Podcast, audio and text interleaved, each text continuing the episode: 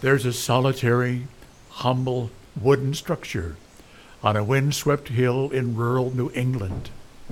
To open the door is to engage our minds, our hearts, and our imaginations.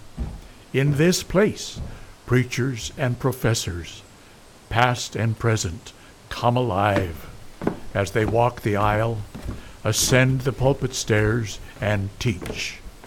From theology, from history, and from the Word of God. Welcome to the Saybrook Meeting House, an audio production of Saybrook Ministries.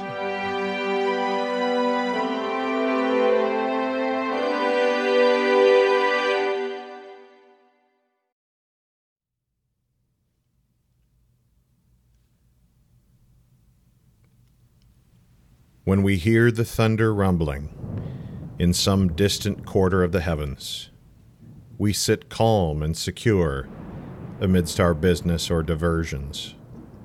We feel no terrors about us and apprehend no danger.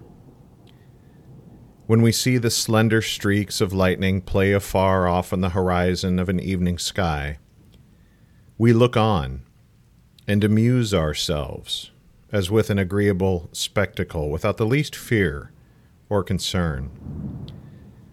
But lo, the dark cloud rises by degrees, it grows as black as night, and big with tempest. It spreads as it rises to the mid heaven, and now hangs directly over us. The flashes of lightning grow broad and strong and like sheets of ruddy fire, they blaze terribly all around the hemisphere. We bar the doors and windows and every avenue of light, but we bar them all in vain. The flames break in at every cranny and threaten swift destruction. The thunder follows, bursting from the cloud with sudden and tremendous clashes. The voice of the Lord is redoubled with violence and overwhelms us with terror. It rattles over our heads as though the whole house were broken down at once with a stroke from heaven and were tumbling on us to bury us in the ruins. Happy the soul whose hope in his God composes all his passions amidst these storms of nature, and renders his whole deportment peaceful and serene amidst the frights and hurries of weak spirits and unfortified minds. What lesson shall we derive from such a scene as this? Methinks I see here in what manner the terrors of the book of God and the threatenings of divine vengeance are received and entertained by secure sinners. These threatenings appear to them like streaks of lightning afar off. The most dreadful predictions of the fury of God sound in their ears, but like the feeble murmurs of the sky and far distant thunder. The poor among mankind go on to pursue their labors of life, and the rich their vain amusements. They have no fear about these future storms afar off, nor any solicitude to avoid them. But the hour is hastening when every threatening in the Bible shall appear to be the voice of God, and his power shall employ all the terrible things in the creation for the accomplishment of his dreadful word. The wings of time bring onward the remote tempest.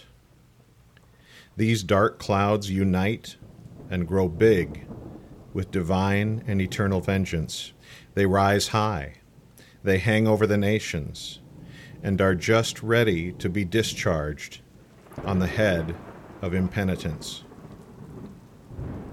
The God of thunder will roar from heaven and cause his voice to be heard through the foundations of the earth and to the very center of hell.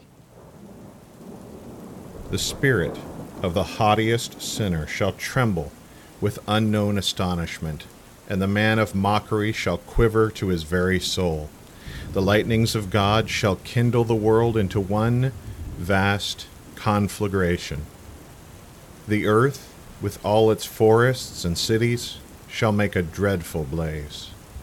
The enemies of the Lord shall be fuel for this devouring fire, and a painful burning shall be kindled in the consciences, which innumerable ages shall not extinguish.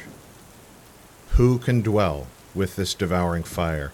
Who can endure these everlasting burnings? Blessed are the souls who in a wise and happy hour have heard these divine warnings, who stood in awe of these distant thunders, and reverenced and obeyed the voice of the Lord in them. Blessed are the souls who beheld the flashes of the wrath of God while they were yet afar off, who saw them kindling terribly in the threatenings of the broken law, and fled for refuge to the hope set before them in the gospel.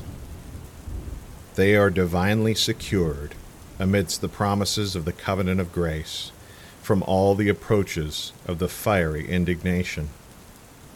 Jesus has sprinkled his own blood upon them, a sovereign and preventive remedy against these terrors, a sure and eternal defense against the power of the destroying angel and the burning tempest. Their feet shall stand on high, their habitation is a munition of rocks. They shall live secure and rejoice in their God amidst the ruins of the lower creation. An essay entitled Distant Thunder from the life and choice works of Isaac Watts, published in 1857. Thank you for joining us this week at the Saybrook Meeting House. We hope you've been blessed by today's podcast. Saybrook Ministries' mission is to provide didactic and devotional content from the Christian faith delivered to the saints recovered and refined by the Protestant Reformation. Be sure to visit saybrookministries.org for continually updated Christian content designed to inspire and invigorate our imagination and intellect. Join us next week for another journey to the Saybrook Meeting House. Until then, may God bless you.